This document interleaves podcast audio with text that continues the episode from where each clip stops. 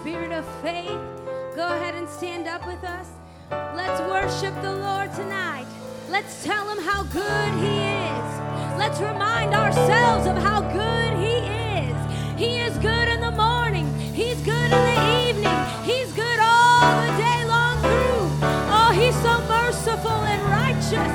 Thank you, Lord, for being such an awesome Father and such an awesome God.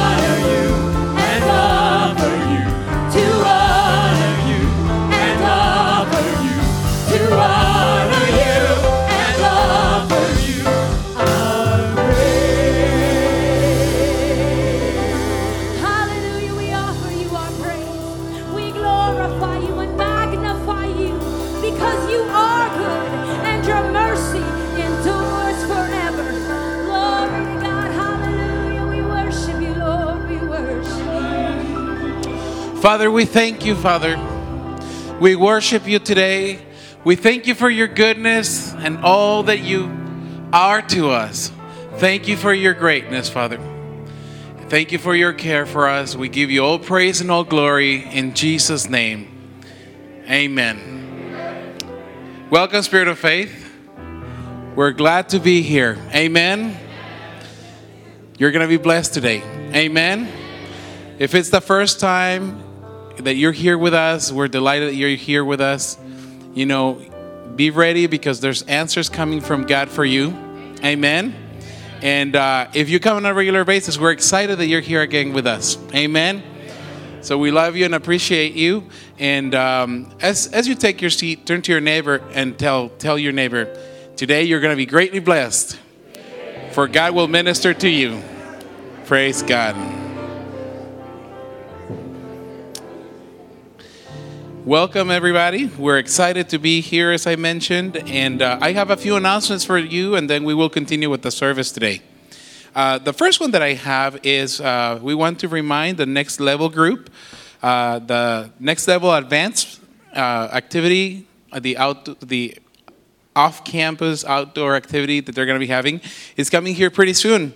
So we want to remind you that the final payment of $80 per person, along with payments for extra amenities, are due on Sunday, August uh, 20th.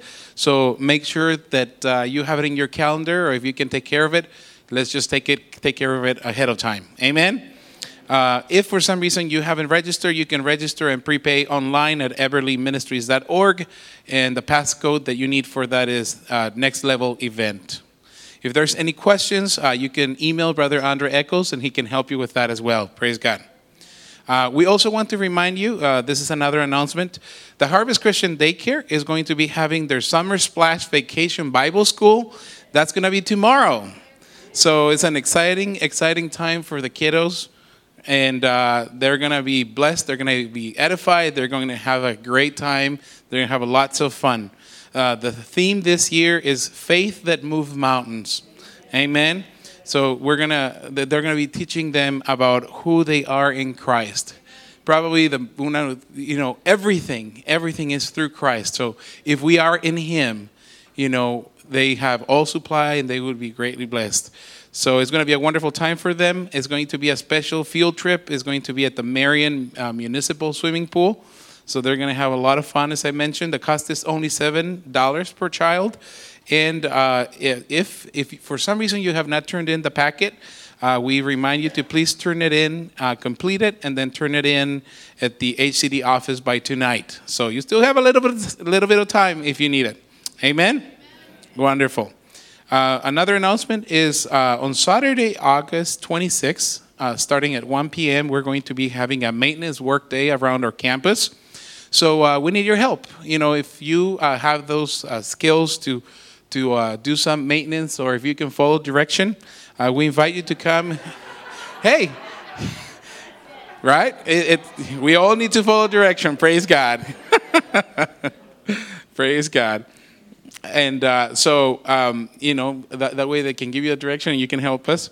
And um, so if you can sign up by Wednesday, August 23rd, there's a sign up sheet in the hospitality foyer. That would be great. If there's any questions, you can see Brother Rob Thompson and he can help you with that as well. So, um, also, Sunday, August 27th is going to be an Advancement Sunday. So, what does that mean? Uh, if you have children entering first, fourth, or seventh grade, uh, they will begin uh, in their new classrooms on this day. So um, make sure that you, to let us know, and if you or or to make sure that you remember to do this. And if you have any questions, you can contact Ms. Jennifer Rothwell, and she can help you with that. And those are all the announcements for today. Praise God. Amen. Are you liking these short announcement sessions? yeah, they've been cut down a little bit. We haven't had a lot lately, but that's all right. Good. Good to see everybody. You wel- you glad you're here tonight? Welcome to our service. Glad you're here. If you're here for the first time or many, many times, it's God, we, God has a plan for this service and we're going to get it. Anybody else hungry for what God has for you tonight? I mean, you're here. You may as well get what God, God has for you, right? And uh, we're going to get it. So I'm just glad to see you. And uh, we're going to go ahead and receive this evening's tithes and offerings. If you need an envelope, you can raise your hand there, and the ushers will get that to you. And if you're making out checks, of course, you know how to make them out. And uh, I want to read something to you if you uh, w- would listen. This is in 1 Kings chapter number 18, verse 41. Elijah, this is whenever there had been a drought for a period of time. And uh, then uh, Elijah started hearing a, something else in the spirit in the spirit realm, and he said to King Ahab, he said, "This is 1 Kings 18:41. Get thee up, eat and drink, for there is a sound. I hear the sound of abundance." A sound of something they hadn't had for a long time. A sound of abundance of rain. Uh, how many of you know he wasn't hearing that sound in the natural? He heard it in the spirit before he heard it in the natural. Amen. Not just the sound of rain, but the sound of abundance. Abundance of rain. Amen. And so to get into abundance, you've got to hear a different sound. You can't be tuned into whatever the media is saying. You got to be tuned into heaven because heaven's making a different sound. I wish I could preach on this tonight. but um, but uh, you know, Jesus came preaching that sound. He came saying in Luke 4, The Spirit of the Lord's upon me. He's anointed me to preach the gospel to the poor. That was a different sound. And then he finished it up saying the year of, well, the King James doesn't say the year of Jubilee, but he's referencing when he says the acceptable year of the Lord, he's talking about the year of Jubilee. And that was the year whenever everybody's, uh, everybody that had gone into debt, their debts were canceled and everyone was restored to their properties or whatever they lost. And that was announced on the Day of Atonement by a sound. Did you know that? It was announced by a trumpet on the Day of Atonement. Somebody on the Day of Atonement got the trumpet and blew it on that 50th year of Jubilee, and that was a sound that was different than what they had been listening to. And oh, blessed are the people that know the joyful sound. There's a sound in the spirit that whenever you hear it, it brings good news. I, I went to the denominational church for years, and when I started really hearing the word, I heard a different sound. I heard something I hadn't been hearing. I heard freedom. I heard, I heard liberty. I heard victory. I heard abundance. I heard I don't have to be Paul no more. it was a different sound. How many of you like this sound? Cedar Rapids is hearing a different sound. Praise God. Psalm 89 15. Blessed are the people that know the joyful sound. They shall walk, O Lord, in the light of thy countenance. Um, that's talking about that sound of the trumpet of Jubilee, is what it's referencing to. Listen, if what you uh, see doesn't speak abundance, then you can tune into the realm of abundance in the spirit and listen to the sound it makes. And how many of you know at that sound you rejoice? At, not at the seeing do you rejoice, but at the sound you rejoice. I'm talking about the sound of the gospel. That Jesus came preaching the gospel to the poor. The gospel has a sound in it of abundance that you have never heard by anybody talking to you in the natural. It's got, it's got a sound. And, and listen, whenever you are tuned into that sound, it doesn't matter what everybody, you know, they're making the sound of groaning and moaning and, and lacking, of, but you're hearing a different sound. Whatever they're make, whatever sound they're making doesn't register on you because you're tuned into another realm. Amen. Say it out loud. Abundance has a sound. Amen. And guess what? If you're tuned into it, it'll, it'll change the sound you're making. Yeah, it'll change the sound you're making. God doesn't want his people having the sound of a groan. He wants a, he's got enough of that in the world. He hears enough of that in the world. He's looking for his people to know the gospel message of freedom from poverty and make a different sound. What is that sound? It's the sound of praise. That's what the sound is. Hallelujah. Let's stand up and make a different sound tonight. Hallelujah. Do you know? Do you know? Do you know that sound? Do you know that sound? Hallelujah. I hear the sound of abundance. Father, we thank you tonight.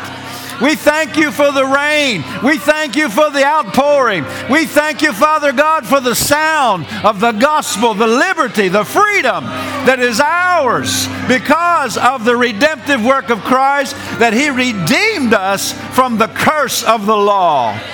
Hallelujah. We love that sound. It's a sound of victory. It's a sound of abundance. It's a sound, Father, where we're no longer struggling in the name of Jesus. It's a sound where the devil is under our feet. Hallelujah. We rejoice in the message of the gospel. Father God, we make the sound of the gospel. We declare our faith tonight. We say we're free. We say we bring our tithes and offerings, and all these things are added to us. We thank you, Father. It comes by grace through faith in the name of Jesus. And Father, we thank you that abundance is working for us because we're tuned into that sound, we're making that sound. And we thank you, Father God, that uh, the Word of God is true and never changes. And so we are always making this sound in Jesus' name. Amen. The devil wants to bring bad reports to get you to make the wrong sound. But how many of you know whenever you make the right sound, it puts him on the run? Yeah, puts praise puts him on the run. Amen. Well, glory. I've been preaching offering sermons to you for 20 years, and I believe you're getting it. Amen. I believe you're getting it. I believe you're getting it. You're getting, you're hearing the sound. When you hear that, when you hear what, what's being said about finances in the Word, you hear something that you don't hear at the job, you don't hear on the news, you don't hear at the university, you don't hear anywhere else. it's the sound of victory, sound of freedom. Financial freedom. Amen. That's included in Jesus' gospel. He came to preach the gospel to the poor. You know what good news for the poor is? You don't, well, really, it's more than just you don't have to be poor. It's you're not poor. Jesus was made poor that you might be rich. What a sound. What is, you just don't hear that anywhere else. Amen. Hallelujah. Well, Lord, we give in faith tonight. We give our tithes and offerings, thanking you for the abundance that is in our lives. In Jesus' name, amen. Amen. You may be seated.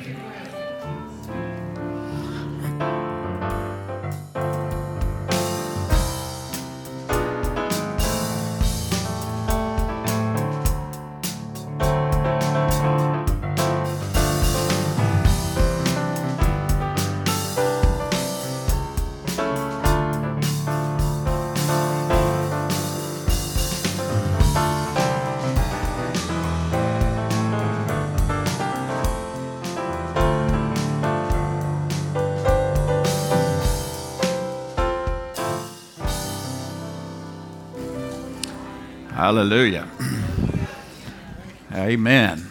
I want you to open, if you brought your Bible tonight, I think a good place to start would be James 3.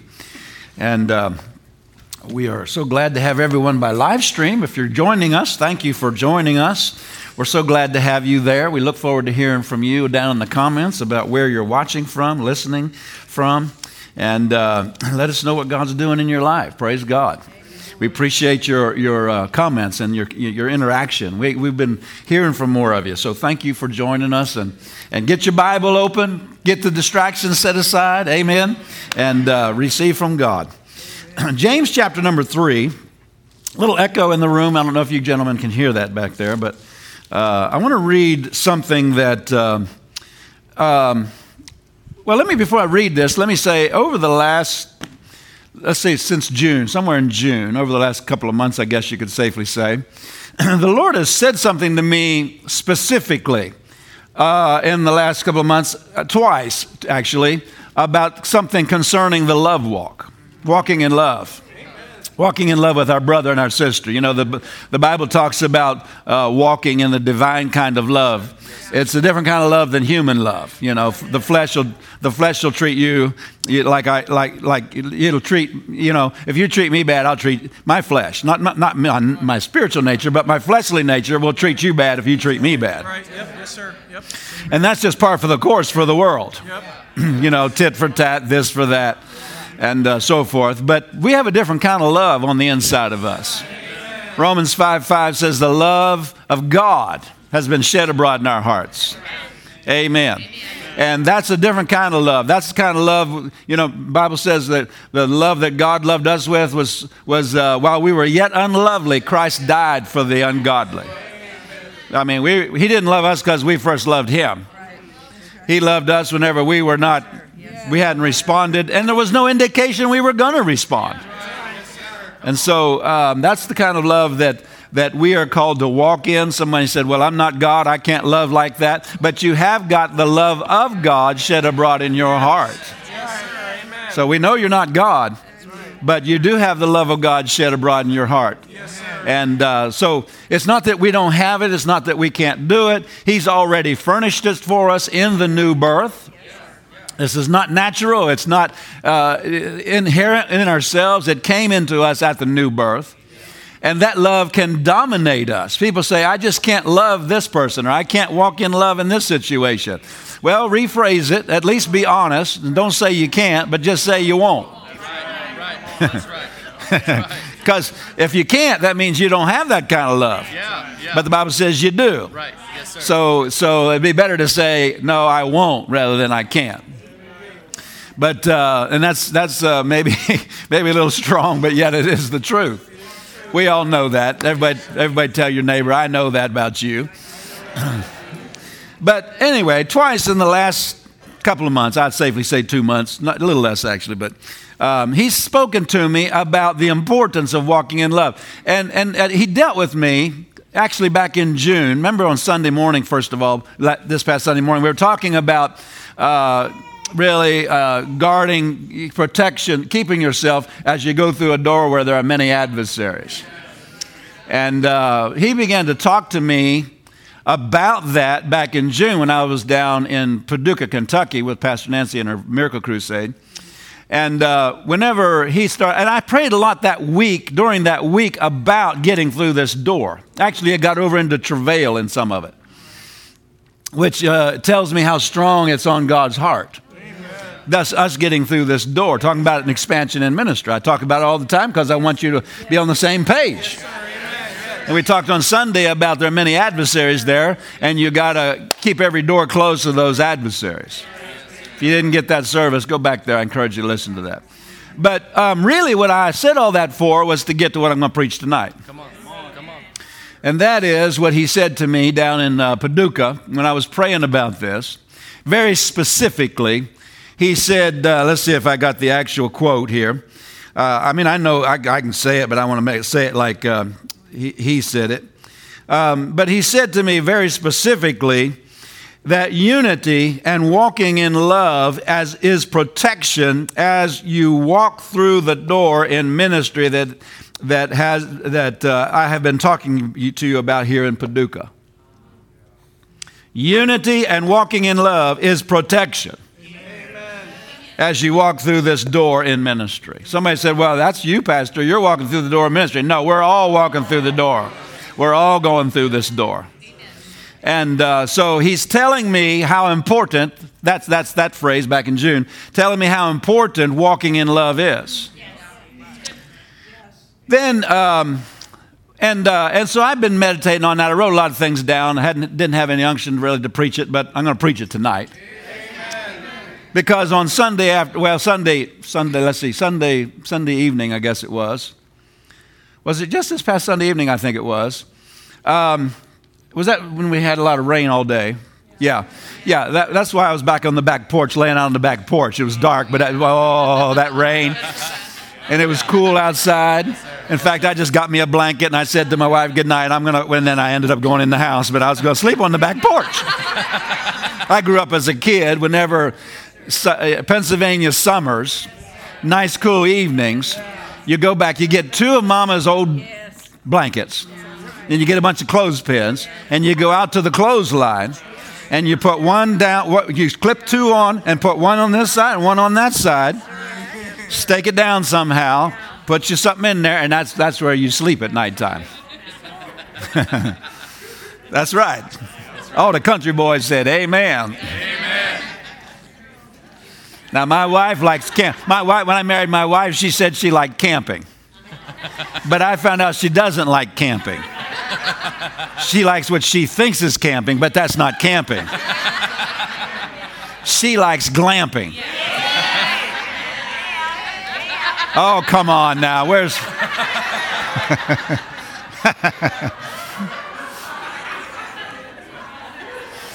you know something I'm going to do before I go to heaven? I'm going to tell you what I'm going to do sometime before I go to heaven. I'm going on an Alaskan moose hunt. Oh, come on. And we're going to, come on now, Come on. Come on. out in the rough. Let's go. Are you going? You, I didn't invite you. No, I'm just kidding. yes. okay. She said, leave me some shopping money, so I will. but anyway, um, how'd I digress? I got off on that. But, but I was out on the back porch Sunday night and just fellowshipping with God. I mean, you know, just worshiping God, and just talking, just, you know, just open if he has, I didn't know if he has going to say anything, but, and I'm praying, and I got some things on my heart about, about this walking in love again. And he said, I want you to go in the kitchen. I want you to get some bread and some juice, some wine. Uh, Not wine, but, you know, that represents the. It was elderberry juice, just in case you were wondering. we didn't have any grape juice. Orange juice doesn't seem to work, you know.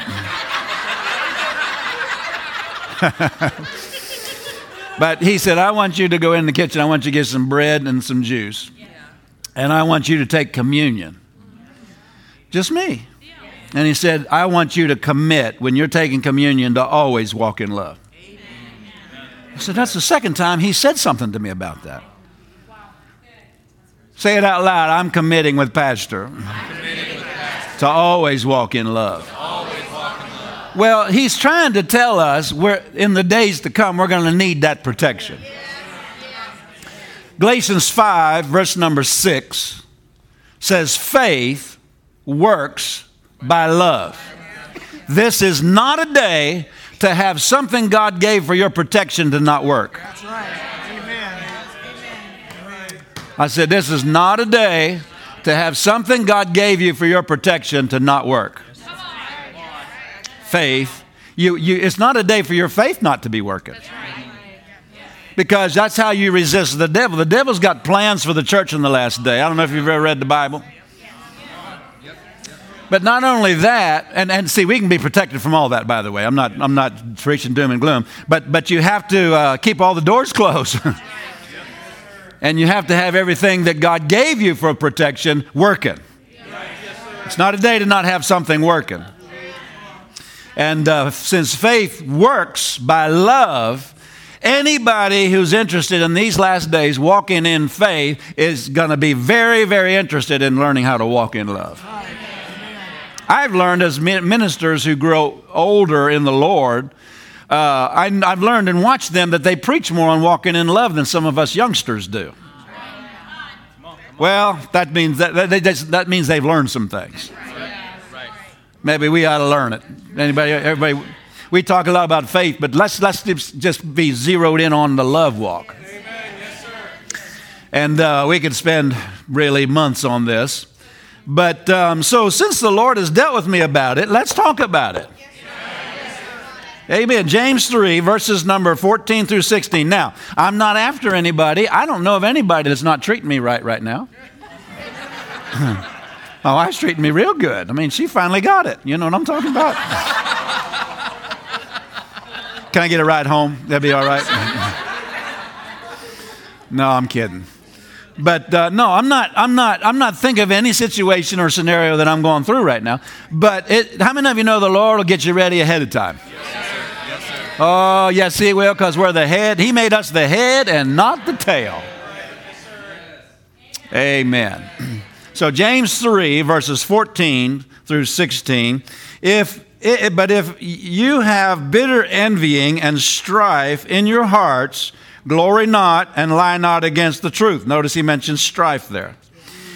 This wisdom, now that's talking about that strife back there, or the envying, whichever one, but both of them, really they all go together. This wisdom, okay, so strife is a wisdom, but it's not God's wisdom. this wisdom descends not from above, in other words, from God, but is earthly, we would say worldly. Number two, sensual, we would say fleshly. And number three, devilish. This is a strife is of the world, it's of the flesh, and it's of the devil. I've learned that strife is the devil himself in manifestation. It shuts down everything of God, just shuts it down. And uh, it's it you you uh, we'll look through this as we go through this, and we'll learn a lot about this tonight. But um, it's very it's worldly, it's fleshly, it's it's a worldly wisdom. It's the wisdom of your flesh, and it is the wisdom of the devil. Why would it be the wisdom of the devil? Because it opens the door to the devil. He wants you to open the door to him. And so we got to look at this. I believe that, uh, from keep on reading this, look what it says, but the wisdom that is from above, uh, excuse me, let's back up. I missed a verse here. It's, it's earthly, uh, sensual, and devilish. Verse 16. Where envying and strife is, there is confusion and every evil work. So, what he's saying is that envying and strife opens the door to the devil. In other words, he can come in carte, carte blanche and just do anything he wants. There's no restraint on him. Every evil work. It's dangerous ground. Strife is dangerous ground, right? So well, let's, let's keep on reading. Where envying and strife is, there is confusion. That's important. The word confusion is very, very important because if you go to James, excuse me, not James, if you go to 1 John 2, verses 9 and 10, I believe, maybe 11, but somewhere written down through there, he says, The man that hates his brother is in darkness and doesn't know where he's going. In other words, walking in strife, hate, hate and strife and all those things, that's, that has a spiritual dulling effect on your spirit. And you can't perspe- perceive spiritual things. You don't recognize timing. You don't recognize. How many of you know the, the Spirit of God in you is one of the keys to living in divine protection because He'll warn you of things. But if you're not perceptive or I'm not perceptive of what He's warning us about, then we could stumble right into something that God wanted us to avoid because we weren't sensitive to the Holy Ghost, because we were dulled spiritually by not walking in love, and get, get caught up in something God never intended we be in. But it wasn't God's fault, it was our dullness through overriding the love of Christ which constraineth us and overriding that and saying things which are not the love of God, acting in ways towards others that is not the love of God and dulling our conscience where we can't sense the Spirit of God like we should have. Listen, you always keep this in mind. Other people might, you know, let things out of their mouth, might act certain ways, but keep this in mind. Others may, but I may not. Especially if you're going to go on with God, especially if you're going to go further into the plan of God, the anointing on your life, and be used more of God, you become a target. So, whatever others can get away with, don't just say, well, that's my standard. That's not your standard. What your standard is, is the Word of God. And the Bible says we love one another as He has loved us. That's a high standard. We don't love each other as they love us. I don't love you like you love me. I'm not saying you don't love me. I'm saying that's not my standard. If somebody doesn't walk in love towards me, my standard doesn't come down and God say, that's all right, they didn't treat you right. No, my standard is how He loved me. And that's a debt. Remember, Romans 13 talks about, oh, no man anything but to love Him. That's a debt I'll never get paid. Because I was forgiven of much. Anybody else forgiven of much? So I owe my brother to forgive him his little puny things against me whenever I was forgiven big things by God. Forgiveness is the love walk. Ephesians 4, if you don't, don't ever forget that. Walking in love means what that means I forgive. The Bible says, be kind one to another. It's Ephesians 4, 31, starts around 28, but goes down through 32, I believe, 31, 32. Uh, be kind one to another, tenderhearted, forgiving one another, even as God, for Christ's sake, hath forgiven you. Okay, so he's talking about forgiving like he forgave us. Everybody say he's talking about forgiving. Then, chapter 5, verse number 1, God, uh, God doesn't write his letters to us in chapter and verse any more than you do when you write to people. Same thing. He said, um, and then chapter uh, 5, verse number 1, that's the last verse there I just read there, verse, chapter number 4, Ephesians 4. What is that, 31 or 32? 32? So then he said in chapter 5, verse number 1, what's he say there? Be therefore follow. King James says followers, it's imitators in the Greek of God as dear children. Isn't that right? And what? And walk in love. So he just got done talking about forgiveness, and then he said, walk in love. What's the first word in chapter 5, verse number 1? Therefore. Therefore connects what he just said to what he's getting ready to say.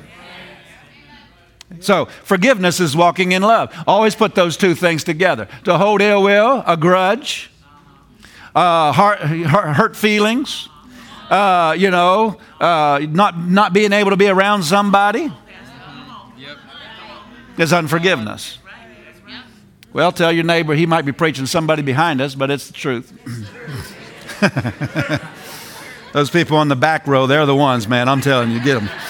So, all right. So, all right, back to this James chapter 3. This wisdom, this wisdom, strife is the wisdom of the flesh, it's the wisdom of the devil. He wants you to get into it because he wants you uh, to open the door to him. But he said, uh, so, so what the Lord said to me, seeking wisdom, uh, excuse me, seeking, uh, he, let me rephrase this wisdom is uh, seeking to walk in unity. Wisdom is avoiding strife. The wisdom of God. The wisdom of God seeks to avoid strife, keep strife out. Wisdom, the wisdom from above, the wisdom of God, gets along with people. Listen, to the wisdom of God, walking in unity and walking in forgiveness is more important than losing money or the money you might have lost. I've had the Lord tell me, just forgive them, let it go, because, because they need you in their life. They need what you're saying to them. And if you don't walk in love, it'll cut off your ability to say those things to them. People are more valuable. People's well being is more valuable than getting your way. Tell your neighbor, he went ahead and started preaching pretty good. So, seeking unity is wisdom. Fussing and strife is not wisdom. It's not wisdom to open the door to the devil. Now, particularly in two cases. Number one, in the end times, because the Bible says in the last days, perilous times will come. It's not wisdom to open the door to that. Number two, uh, it's not wisdom right now to open the door to the devil because we're going through a door into increase, and by those doors are adversaries, and they're looking for a way to in. So it's just not wisdom to open the door to the devil um, when uh, in a place where uh, he's employing the pile-up tactic. Remember what we talked about on Sunday? That, that there are many adversaries means they pile up there. So it's not wisdom to open the door to the devil whenever he's piled up there. Amen. So um, almost all the verses before James 3 14 and 16, if you go back, like starting in verse number 2, for example, on down through, down these verses we just read in 14 through 16, you'll see that most of those verses are con- talking about controlling the tongue. Amen. It's not wisdom to spout off just everything that your flesh feels. When your flesh is irritated, it's not wisdom to spout it off, amen, and say things that uh, your flesh wants to say. Amen. Harsh, retaliatory words, or speaking evil, or criticizing Amen. I don't have the time tonight. I didn't have. I had a lot of verses I could have go to, but the Bible warns against harsh words, coarse words. These are these are uh, things that are, that it uses. Retaliatory words. It talks about speaking evil. Now, most people think that that means using four-letter words, and certainly that's you know evil. But speaking evil just means uh, love works no ill toward his neighbor. And if I communicate with you my brother's sin, I'm speaking evil of him. And we could get into a lot of that. Just go to 1 Corinthians 13 in the Amplified, verses 4 through 8, and do, look down through there and see how, see how you're doing. I'm telling you what, I can't get through the thing anytime without seeing an area I need to work on. You say, Pastor, are you that bad? Just like you.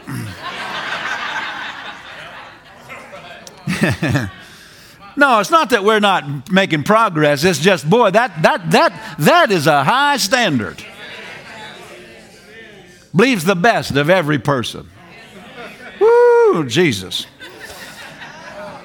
So, uh, to live in a home that's full of contention, hurtful words, actions um, that are mean or, or that are intended to hurt, it's like uh, living or going through a storm without a shelter to go into, like without a storm shelter. I mean, you know, if the storm's bad enough, pieces of your neighbor's house might be flying by, your neighbor's trampoline might come by, your neighbor's grill, barbecue grill might come by. I mean, it's dangerous out there. But that's what, that's what living in a house is like whenever uh, there's a storm of strife going on. There's things flying, not physical things, but words. Like I said, these verses before these verses we read in James 2, or James 3, excuse me, they're, they're mostly talking about words. You'll sin quicker, you'll, you'll get outside of the love walk quicker. You know how I know this, don't you? Because I have flesh like you have flesh. But you and I will get outside of the love of God quicker with our tongue, with our mouth, than any other member. Yes, sir. Yes, sir. Absolutely. Boy, I'm telling you what, this is something that, that we all have to brush up on. And so I believe that's why God's having us to check up on this. Hallelujah. You know, talking about the storms of, you know, if you're living in a storm and you don't have a shelter, I'm talking about a natural storm, things flying around, uh, is there any relaxing in that situation? Huh? Is, there, is that an atmosphere of peace where everybody's just relaxed? No, there is no relaxing. Isn't that right? And so everybody's always on edge. That's what some homes are like, and that's why some places are not a place a person can receive their healing. We've had to tell some people at times, in order to be healed, you're going to have to get out of that situation. Yeah. Disease is just that. It comes from dis-ease. Dis-ease. Amen. Dis-ease in the body can come from dis-ease in the mind and the soul and the emotions. We've seen people fall apart physically, mentally, and all, always just because they were living in that kind of a place. Now, they might have contributed to it, you understand? You understand? But there's times you just have to, uh, you just have to love people from a distance because they continue to, to uh, insist on being a tornado everywhere they go. That is not wisdom because that tornado is going to blow them apart. Proverbs 11, what is it? 29. Tell me if I'm looking at the right verse, but Proverbs 11, 29, I believe it is. It says, A man that troubleth his, his own house shall inherit the wind troubling, I always say troubling it through strife. Bringing strife into situation. Every prayer, everywhere they go, they're a strifer. They wonder why nobody ever gets along with them. It's not everybody else, it's them. Everybody else is getting along except when they come into the house. Amen. This, I'm just, I'm not saying it's you. I don't know if it's you or not. I'm just saying. There are people like that. Everything offends them. They wear their feelings on their sleeve and they take everything wrong and they, they're, they're always thinking of themselves and how you hurt me and that wasn't nice to me and I, it's all about me, me, me. Amen. Having you on your mind makes you sick.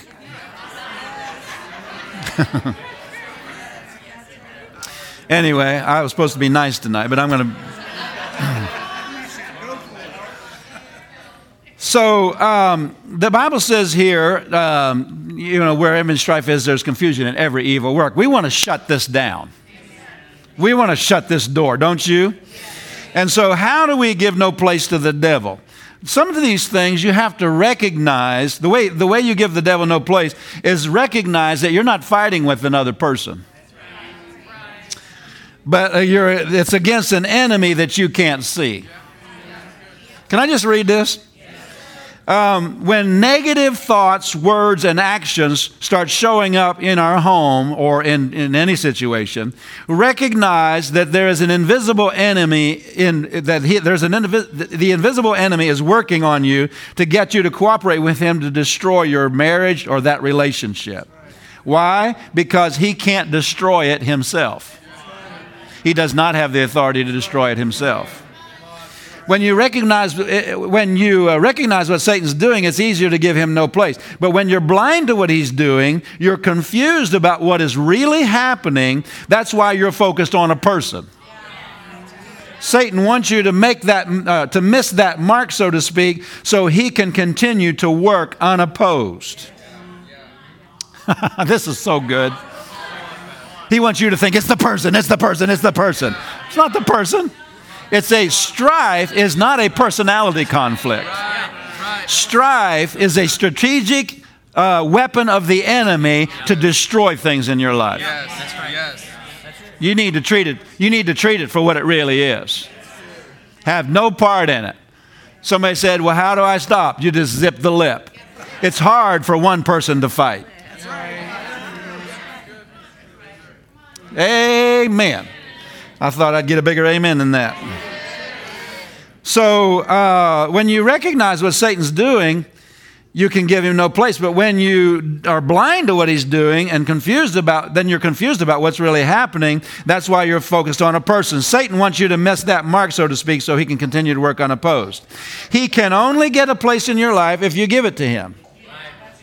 That's what Ephesians 4 talks about in verse number 26, 27 only give a place in your life unless you give it to Him. But um, whether we realize it or not, when we uh, open the door to strife, we're opening the door to Him. Amen. That's what James 3 is talking about strife, where the strife is confusion in every evil work.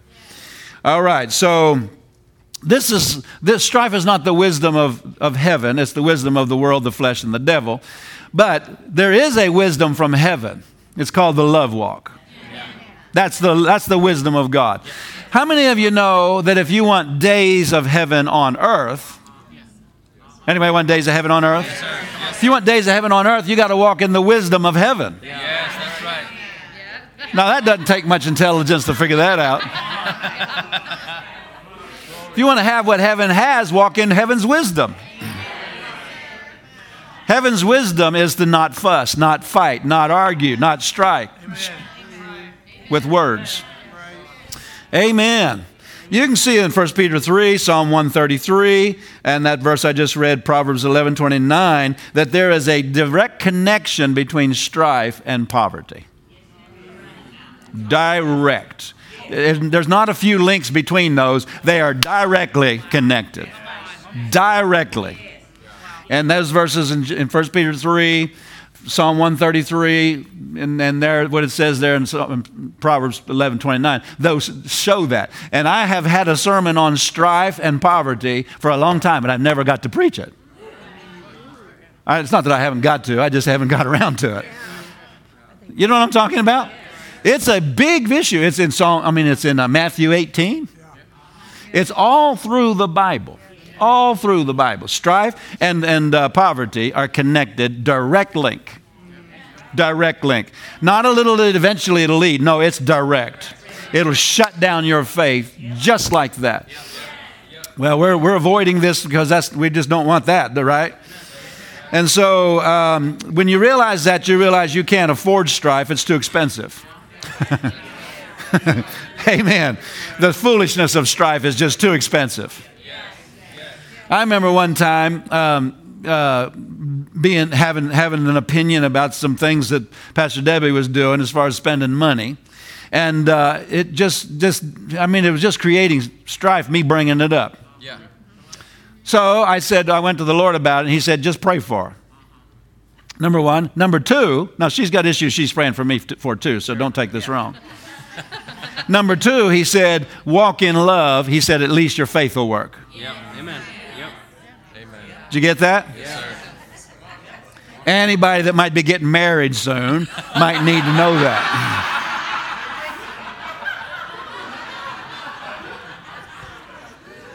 and speak the truth over her. She's a Proverbs 31 woman, and the, her, the heart of her husband does safely trust in her. No, say the word. Say the word. Yes, sir. Yes, sir. Hallelujah. Amen. Well, this I thought we'd get a better amen out of that one, but all the men were grunting, all the women were shouting. They, they, thought that was good. Now, are you still ready for a little bit more? Learn to not let the irritations and antagonisms of the flesh dominate you. Uh, don't let them affect your responses, your actions, your words, the tone of your voice, how your eyes look.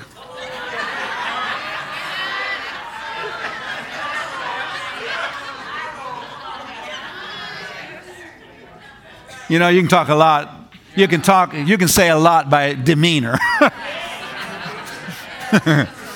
but learn to not let, when your flesh is agitated and, and, and irritated, anybody know what I'm talking about?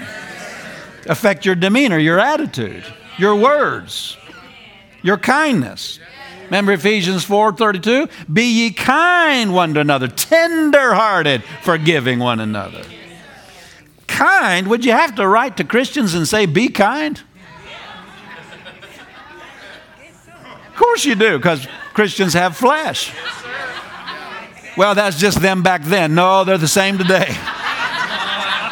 have to say it today. Be ye kind one to another. Praise the Lord. Some of you are starting to actually enjoy the service now. Because you got somebody on your mind. Boy, they need to hear this. I'm telling you what.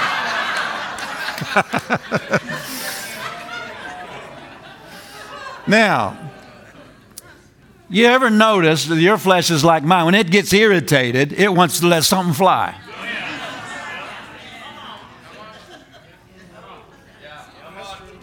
Driving on the road, somebody's acting up. Where'd you get your license? Walmart?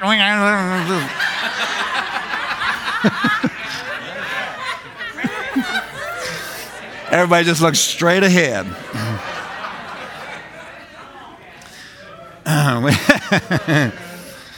Praise God.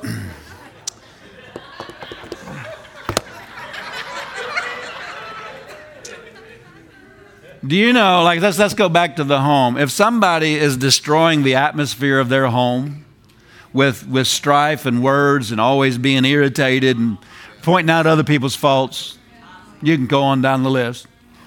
If that's the atmosphere in their home, they're certainly not walking in the wisdom of God. Amen. That home, your and my home, are supposed to be, you know, the world that we live in, the jobs, the people we contact, the drivers on the road. I mean, everything, the news. People are chaotic. People are, are tense. People are worked up. They're, they're in contention with one another. They're, they're on edge. We don't need that in our homes on top of all that. Our home ought to be a place of refuge, a place of peace. No wonder some people don't want to come home. Because they're trying to avoid the strife. Listen, go, go to this verse. Well, I, will tell you what, it's in a different translation, so um, I'll just refer to this verse. Are you still with me tonight? Let's see if I can find this real quickly. Ah, blah, blah, blah, blah, blah. It's here somewhere. This is, nah, where is it here? Ah, I got to find this verse. Lord, help me find it. In the name of Jesus. Um, the the um, you just you just believe God. I'm going to find this before I end, finish. The the it's in uh, it's in a, st- a translation. I don't even remember the name of the translation, but it says about Moses. He said, "I cannot bear the weight of your strife alone." he's talking about all the cases that they were bringing against one another in law, and he was sitting there trying to decide this case and that case and that case. He said, I cannot bear the weight of your strife alone. Well, do you know what? Say, say what is that? that? It's a different translation, but go ahead. Numbers 11, 14. Uh, yeah. Is, what's that say? There, is that the King James? Uh, yeah, there's a ESV version, ESV, and I don't even remember what it stands for. It says, I cannot bear the weight of your strife alone. Do you know that's true about you as well? Alone, apart from the love of God, you cannot bear the weight of strife in your house or in relationships. Eventually, eventually you're going to cave in, give up hope, or something, or just cave into the flesh and re- return fire. You know what I'm talking about? The Bible said, Be not overcome of evil, but overcome evil with good. You cannot bear strife. You cannot avoid, you, you cannot avoid being overcome of evil, strife, alone. You cannot avoid, when I say overcome by it, I mean drawn into it. Eventually, you're going to, without walking in the divine kind of love, eventually you're going to return fire. because you can't bear it alone. You got to you got to be walking in the divine kind of love, or you're going to give in. Yeah, yeah. Amen. So you, you and I, what he's saying here to me when he said walking in love and unity is protection. As you go through this door in the ministry, you and I cannot bear what comes against us in going through this door alone. We're going to have to walk in love. Amen. Well, somebody said that sounds ominous. Well, just hear the Spirit, walk in the light of it, and it won't be ominous. On, ominous, ominous, whatever. I, I, I just passed English class. I tried to get through it, but. Hallelujah. Amen. And so don't destroy the atmosphere of your own home. Don't be a tornado in your own house. You're, you're being very foolish. Shut that down. If you knew what was attached to that and had a real revelation of what's attached to that and what, what that's opening the door to, it would be it would be just zip the lip and if I have to, you go in that room, I'll go in this room. Till we both cool off. And think about it. Why did I think of that story? Remember I told you I was going to trap some coons? Yes, sir. Yes, sir. Haven't you been to church and you hear about my coon trapping? Yeah, yes, sir. Well, I got one. I got two. I'm, I'm going somewhere with this. The first one, he was mean. I came down around the corner of the house and he's like, he's growling at me. And I pulled, picked up the K, the, the trap, and he had torn holes all through my yard. He was as mean as could be. So we finished him. The next night, no, two nights later, I think it was, whatever it was, I caught another one. I came around the corner of the house. It's sitting there in the trap like this. No growling. Didn't tear up anything. I put him in the back of the four wheeler. I drove down to the bottom of my property with the pistol. Now, I'm sorry, city folk, I'm sorry. and I sat there and looked at him. I said, You've been nice. Opened it up and let him go. I said, Go up there on stump and think about it.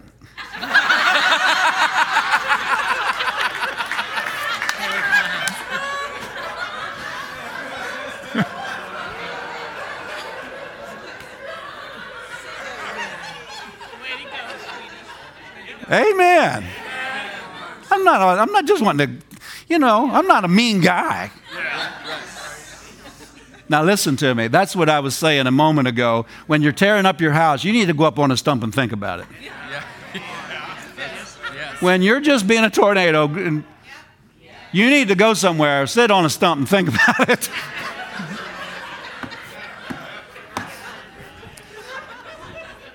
Hallelujah. Now, some couples seem to be competing with one another to see who can hold out the longest before they repent. I don't think it's anybody here. You know, it's somebody on live stream or something, you know. Just, you ever you ever met that couple? Yes.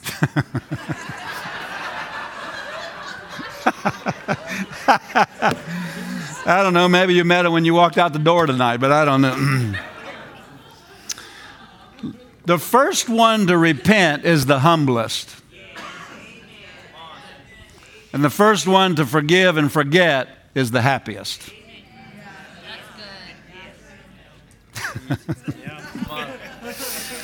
okay, that went over real good. Uh, I'm talking to you ever met you ever met people like that? They're sitting to compete who can hold out the longest. As if it's as if it's a mark of maturity or something to I don't know what we think. I don't know what the flesh is weird. How many of you know the flesh just has goofy ideas? Come on, Pastor. Seriously. You know, I'm going to win this by being the the No, be win by being the first one to repent. Yeah, that's right. That's right. Amen. Honey, I was raw raw raw raw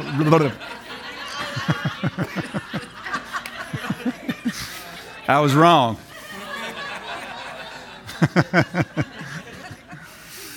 oh my my my my my. Talking about walking in love. Praise God.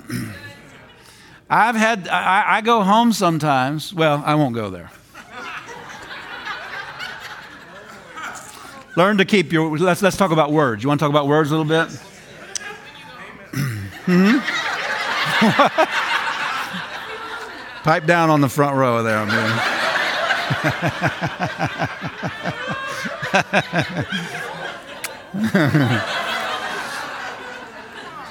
Let's talk about words. um, words, be, remember, by, be, be kind. Words are supposed to be sweet. Words, t- don't talk your feelings, talk your love. The love of God. Yeah, but I got all the feelings and I'm not a hypocrite. Right, you're not a hypocrite. Who you really are is a love child of a love God. Act that way. Amen. Amen. Praise the Lord. now, learn gentleness, learn sweetness. I've noticed, and I think maybe anybody in this room is honest noticed the same thing, because we've all got flesh. We're not talking about the new nature tonight. We're talking about, well, we are talking about the new nature of love, but we're talking about overcoming the fleshly nature of, of irritations and so forth. But the tendency of my flesh is i'm sure is like yours is if if i my flesh is irritated in other words it doesn't like the way somebody treated me put me in a bad light uh, maybe kept me from getting what i wanted or something like that then that's whenever i'm the most tempted to lash, lash out with harsh language or wrong language anybody being honest in here tonight want to say um, in life and ministry, we have people God gives us to, to, be examples of how to overcome this. But the ultimate example in the Bible is Jesus. The Bible said, whenever he was reviled, he reviled not again. Amen. Boy, this, this, I mean, we're going to get thousands of watches on YouTube on this one. We're just going to, woo, this is going viral, viral tonight.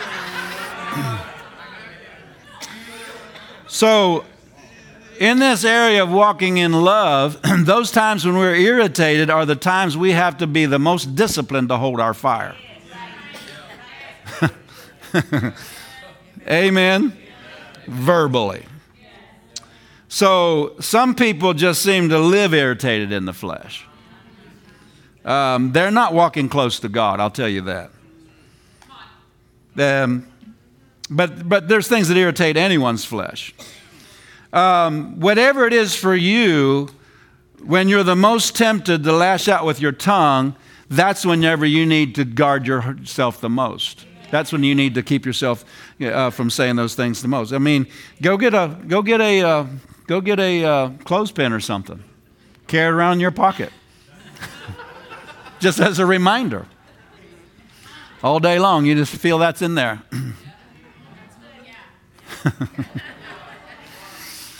Praise the Lord. And you don't justify how others act. No, you justify yourself by how others act. your standard is not others, right? Amen. Turn to your neighbor and say, your st- My standard is not how you treat me, but it's how, he, how Jesus treated me. Amen. Hallelujah. That means we're all safe. Because you're going to treat me, and I'm going to treat you the way Jesus treated us. Hallelujah. Say, say to your neighbor, it's good to be in a safe place. Hallelujah. And so um, the further you go, this is something that I've gotten a hold of the further I walked with God. We've got to realize that the greater the anointing and the further we go in God, the, the, mar- the, the uh, smaller the margin for error. What I used to seem to get away with, I do not get away with anymore. I'm talking about the conviction of my own conscience, but I'm also talking about how quickly things start falling apart. Anybody willing to acknowledge that? Why? Because as we grow up, God expects more out of us. And so um, I don't want something hindering my full blessings. I want the best God has for me. Hallelujah. Now, Isaiah 54, 17 is a verse you and I are familiar with. Anybody getting anything out of this? Isaiah 54, 17. Let me, let, before we read this, um, other men may speak all manner of evil about other people, and other men might speak all manner of evil against us. The Bible said in the last days that's going to happen. Men will speak. The Bible said men will be lover. Excuse me. In the, in the last days, men will be haters of those which are good, and they're going to speak all manner of evil. Uh, the Bible talks about when men speak all manner of evil against you. You ever read those verses? And so, whatever they do doesn't mean that's our permission slip to do it.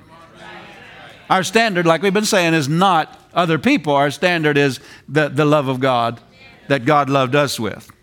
So, with that in mind, um, we are to use our faith for the Lord by, by staying, not returning fire ourselves. We're to use our faith for the Lord to defend us and fight our battles. That's what this verse is saying, Isaiah 54 17, that you're going to or went to. No weapon formed against thee shall prosper. Now, look at the, what, the, what, what is this weapon he's talking about? Look at the next phrase. Every tongue. Every tongue that shall rise against you in judgment, thou shalt condemn. Every tongue. He's talking about people that speak against you. Right? And so he said, every tongue, no weapon formed against you. So those weapons are the words people are saying. There's other things too, you understand. But that, that's the primary meaning is that people's words, what they're saying to you about you. And so the Bible says no man will be able to stand before you all the days of your life. When people say things and, and you're tempted to think that's going to hinder my progress, you know, the, somebody's going to believe a lie about me. I, I, I, you got to learn to not fight that battle yourself, but trust God. Yes, yes, yes. Trust God. Yeah. Jesus was falsely, he was, he was crucified because of a false accusation. Right, yep. that's right. That's right. That's right. It's the devil's favorite tactic. You see it all over politics today. Just lie, lie, lie, lie, lie. On both sides. Don't get it, don't get political with me. It's on both sides. I've heard people that I generally agree with just lie. And I said, that's a lie. Right? I'm not just picking sides here tonight. I'm just simply saying that's the flow of the world. They just use their tongue to destroy one another. That's what they employed against Je- Satan, actually through men, employed against Jesus and crucified him. Yeah, yeah. False accusations the devil's favorite tactic. But Jesus, 1 Peter 3, we like, let's back up to 1 Peter 2. 1 Peter 2 24 is our favorite verse about healing. By, who, who, who was, uh, by his stripes we're healed. Back up to verse 23. It says, who, when he was reviled, reviled not again. Well, when he was threatened, he, he, uh, uh, when he, he was threatened, he judged not, but committed himself to him that judges righteously. Yeah, yeah, yeah. He didn't, re- he didn't defend himself, he appealed to the high court of heaven. Yes, yes. I don't know why I'm on this. In the days ahead, you're going to need it more and more. But he, he, like this verse said, this is your, well, let's keep on reading Isaiah 54 17. This because it gives us so much more de- detail. No weapon formed against thee shall prosper. Every tongue that shall rise against thee in judgment thou shalt condemn. This is the heritage of the servants of the Lord, and their righteousness is of me, saith the Lord. In other words, I will justify you. When others have, have tried to destroy you, Yeah. I will justify you. Yes. That's your inheritance from me, God said. In other words, that's your, one of your rights and privileges in Christ. That's why people fuss with one another, trying to get their way, trying to be just, trying to keep somebody from destroying their life by false accusations. Am I making any sense tonight? God said, appeal, just like Jesus did, appeal your case to the high court of heaven. Yes, that's what Jesus did. He said, I'll be justified before God. And God, that's the reason God could raise Jesus from the dead. Because it was an unjust accusation that he was killed for. Actually, it was you and my sin. It wasn't his sin, it wasn't his wrongdoing. But that's what they used against him. Are you still following me? So when you're wrongly accused or wrongly treated, rather than, oh, I'm going to defend myself, I'm going to get my way, I got my rights, I'm blah, blah, blah, blah. This is America. Yeah. Yeah, and there's a lot of Americans messed up. Spiritually, all tied up in knots on the inside. And they're just as broke, busted, and disgusted as any person in a third world country. Except they have a cell phone.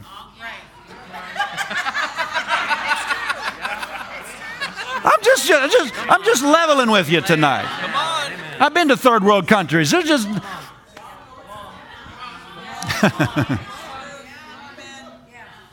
and good streets to dr- drive on, you know, and electricity's always on. Am I making any sense tonight? You gotta go, go by a higher law. You gotta go by a higher law. And so uh, when you're reviled, don't revile again. Now, notice this is the heritage of the servants of the Lord.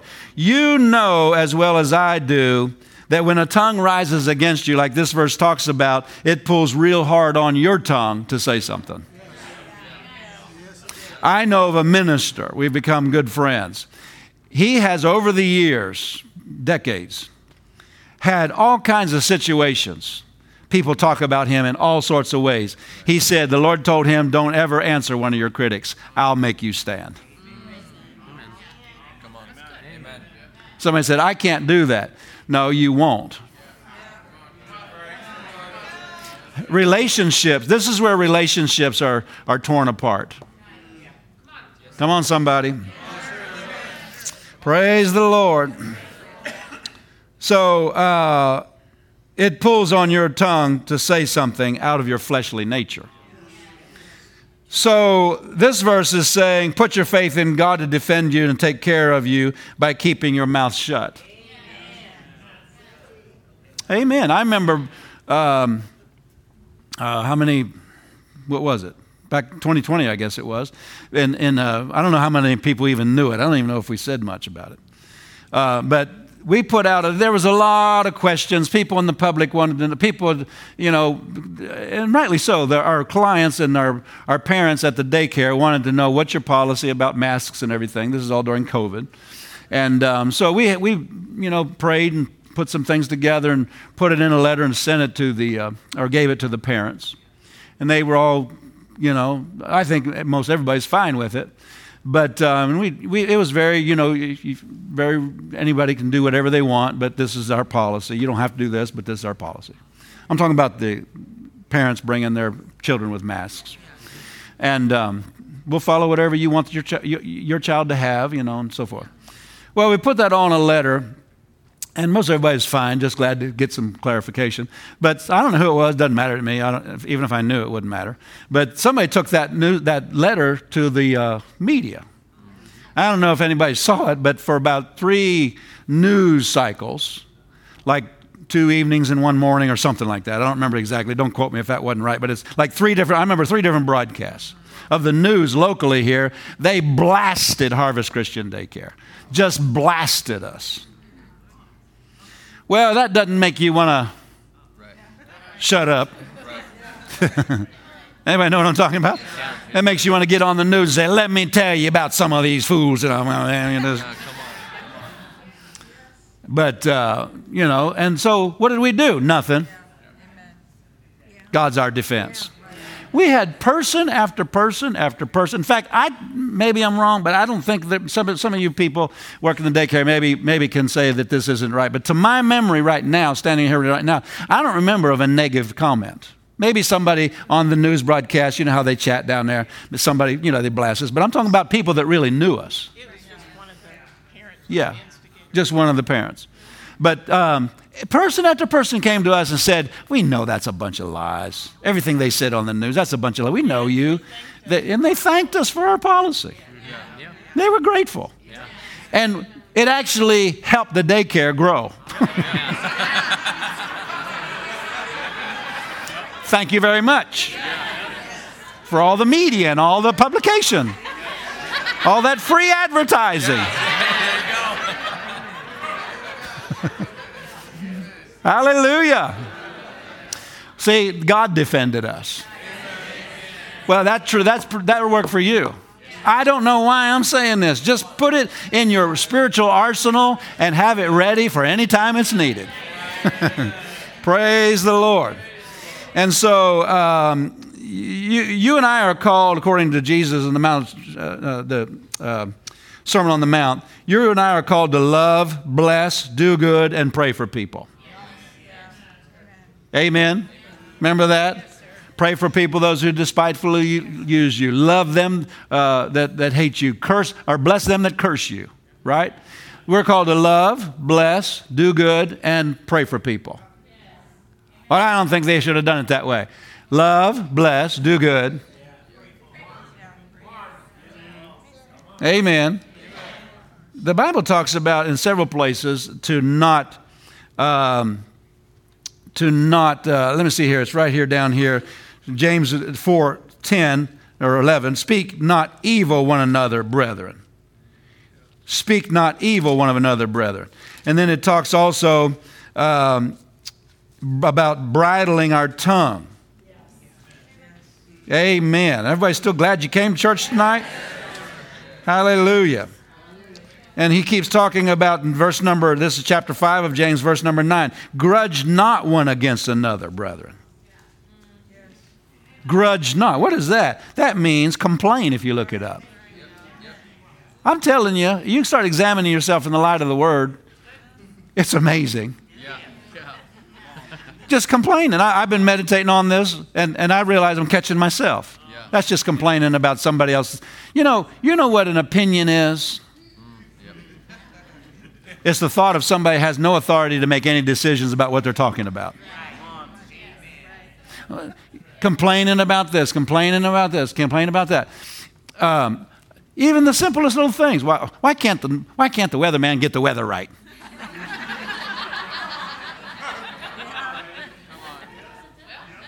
Yeah, there's only one job in the world you can get be wrong half the time and still keep your job. You know, just the more I've learned about weather, the more it's very difficult to predict what's. Is that storm going to go just 13 miles south and miss us, or is it, you know? Amen. Yeah, praise the Lord. Everybody still glad you came to church tonight? complaining, complaining, complaining about how others, others did that, complain. The older I get, the more I understand old grumpy people. I told my wife, I said, I'm not going to get like that. I'm not going to be old and grumpy. well, now all the kids these days, you know, just grumpy, grumpy, grumpy. Nobody, no, no, no, no wonder nobody ever invites you to lunch. You're no fun to be around. Amen. Praise the Lord. Tell your neighbor, thank God for the word. All right, let's wrap this up.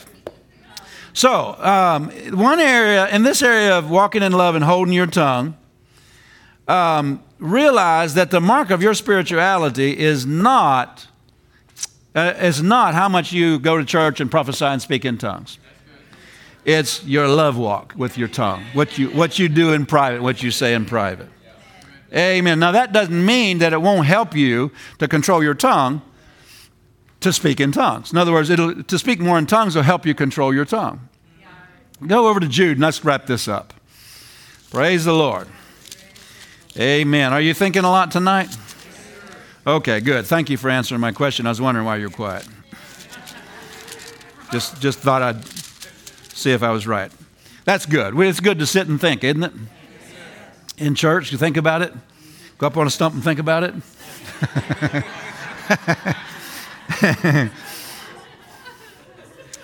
so, Jude, this is only one chapter. Jude chapter 1, verse number 20. Ye beloved, building up yourselves on your most holy faith, praying in the Holy Ghost. That's praying in tongues. Then notice the very next word, the next verse. Keep yourself in the love of God. Keep yourself in the love. How? By praying in other tongues. Now, how on earth could praying in other tongues keep you in the love of God? Because the love of God's coming from the same place those tongues are coming from. The love of God that's shed abroad in your heart is, is in that same place that those tongues are coming from. In other words, that those tongues are coming out of your spirit by the help of the Holy Spirit. And the love of God was shed abroad in your spirit as well. Is that right? And so, for, for the love of Christ, remember First, uh, 2 Corinthians 4, uh, uh, what is it? Uh, 5, what is it? 14, I believe it is. I could be wrong there, but it's close to that. it says, The love of Christ constraineth us. In other words, it's like the reins on a horse. That's the way I always read that verse. The love of Christ sometimes will put the reins on your tongue. Whoa! Your tongue's getting ready to say something. Okay, you're perfect, but my tongue sometimes it wants to say something. You're, you might be perfect in, I know you're perfect in heart, but you're not perfect in the flesh. We're reaching for it though. Yes, sir. Yes, sir. Amen. I'm going for it. Yes, sir. But uh, that that love will constrain you. In other words, your conscience, your, your spirit, that's the voice of your spirit. It'll, it'll say, whoa, whoa, don't say that. Anybody ever felt those reins on your tongue? Anybody ever just went ahead and blurted it out anyway? And two weeks later, when it's finally all, when the storm you created is finally all over, you go, I knew I shouldn't have said that. well, let's, let's start catching it before it flies. Yeah. Yeah. That's good. Dr. Uh, Sumrall said, uh, words you speak are like feathers. You go up on a mountain and you, you empty a feather pillow and the wind just carries everywhere. He said, the words that you speak are like that. You can't always get those all back. Well, that's, the one way you can get them back is just never let them out. Just never let them out. I'm talking about out of the flesh. The flesh wants to say some things. Anyway, so um, that, that love in there will constrain you. And just like you, when you speak much in other tongues, it will, how would I say it? Speaking much in other tongues is you learning to hook your tongue up to your spirit. Your, that's coming out of your spirit, those tongues. So as you develop in that and recognizing where that's come from and speaking out of your spirit, only, only using your tongue for what's coming out of your spirit, that'll help you in every other area when something wants to come out of your spirit through your mouth. It's like you are becoming more proficient at yielding your tongue to that than you are your flesh. Amen. The love of God that comes out that is coming out of that same place that those utterances in tongues are coming from. And you're helping to school yourself to speak only what comes out of your spirit rather than what comes out of your flesh. Woo! Take me to school, Jesus your flesh, your emotions and feelings and stuff, they want to they, they want to say some things, but when you practice speaking only out of your spirit. Now, listen, and we'll wrap this up. Verse 21 in the Amplified, Jude 121 in the Amplified, it doesn't just say keep yourself in the love of God. The Amplified says guard and keep yourself. Guard and keep yourself. That word guard brings in the idea of protection through walking in love. Amen. The only safe place in life is walking in love. Somebody said, I thought it was in faith. Right. When you walk in love, your faith will work. Amen. So the only safe place in life is to walk in love. Anything outside of love is sin. Do you know it's the New Testament commandment? That's the command. It's not a suggestion, it's a commandment. This is what fulfills all the Old Testament law. Romans 13 says. So he said, this is he said, this is the New Testament commandment, walk in love. So everything outside of the commandment is sin. And so we guard ourselves and uh, keep ourselves in a safe place by walking in love. Anything outside of love is dangerous because we're on the territory where the devil has access to us. Amen. So, this uh, uh, issue of walking in love should be very important to us who want to learn to walk by faith. Everybody's in that boat, right? Praise the Lord. Stand up with me. Praise the Lord. It's dangerous to run roughshod over the guardrails of love. When I say guardrails, I mean when your conscience is talking to you, don't say that. It's, it's like a guardrail on the side of your road. You're going down the road, and that's something there to keep you from going over that cliff, so to speak. That's dangerous, right? Notice it didn't say God will keep you in the love of God. He said, You keep yourself. You keep yourself. Hallelujah. That's stated in such a way that it puts the responsibility on us. Different people are different. We understand that. We understand certain people are more mild mannered. But um, all of us can learn from this. And, and uh, you know, if you, you are especially, you whatever, hot headed or especially, you know, people use different terms. It's the Irish in me or whatever. Yeah. No, it's just Irish flesh, just like it's Norwegian flesh or German flesh or Spanish flesh, whatever. Flesh is flesh. Flesh is flesh. That's right. That's right. Amen. Amen. Hallelujah. Hallelujah.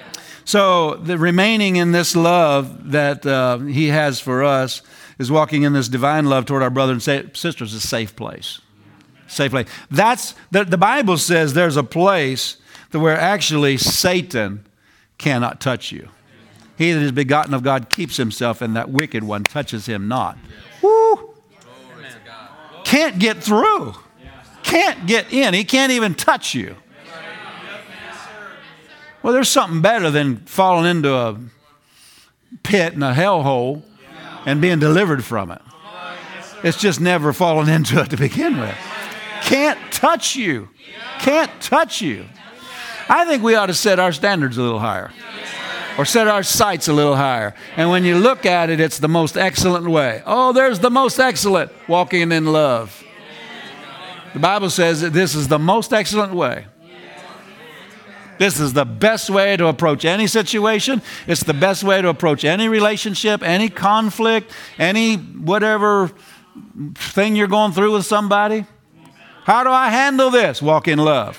How, what's, what, what's walking in love look like? Well, you got to get in your word.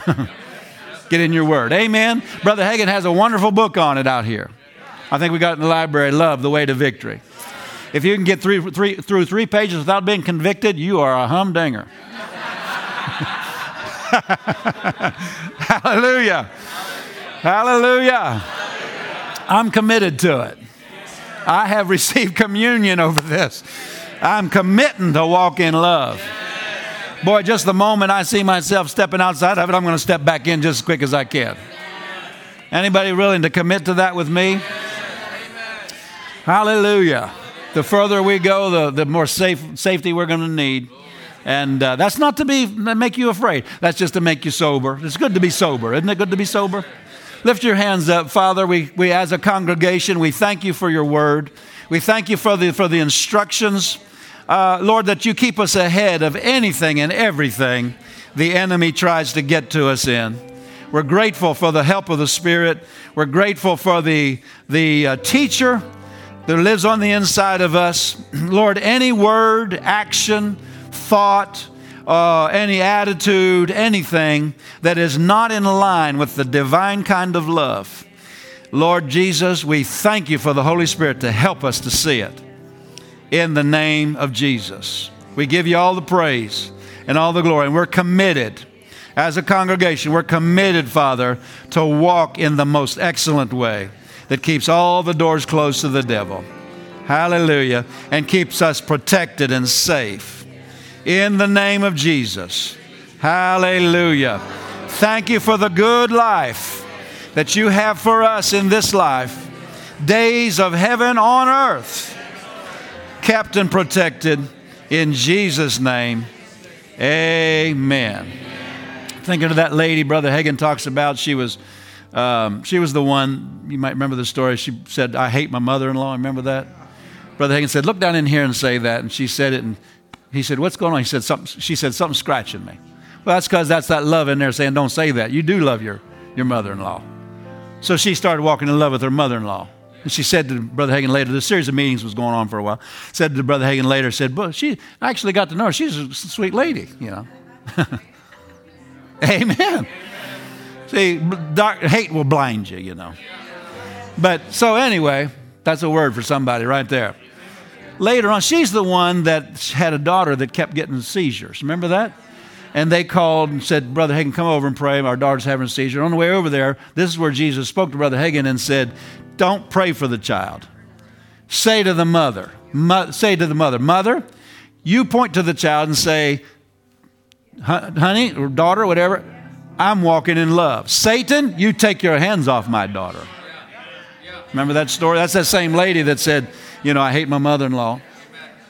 And so she has started walking in love. And whenever that seizure came, she said, Brother Hagin told her to say, Satan, take your hand off my daughter. I'm walking in love.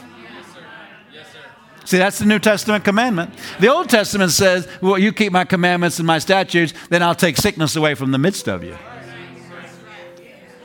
That's that. See, you run that through the New Testament, you walk in love, I'll take sickness away from the midst of you. Oh, my, my, my. Do we actually believe that? You have the authority, if you're walking in love, to say, Not here, I'm walking in love. I'm, I'm walking in the New Testament commandment. I'm not saying everybody that's sick is not walking in love. I'm not saying that.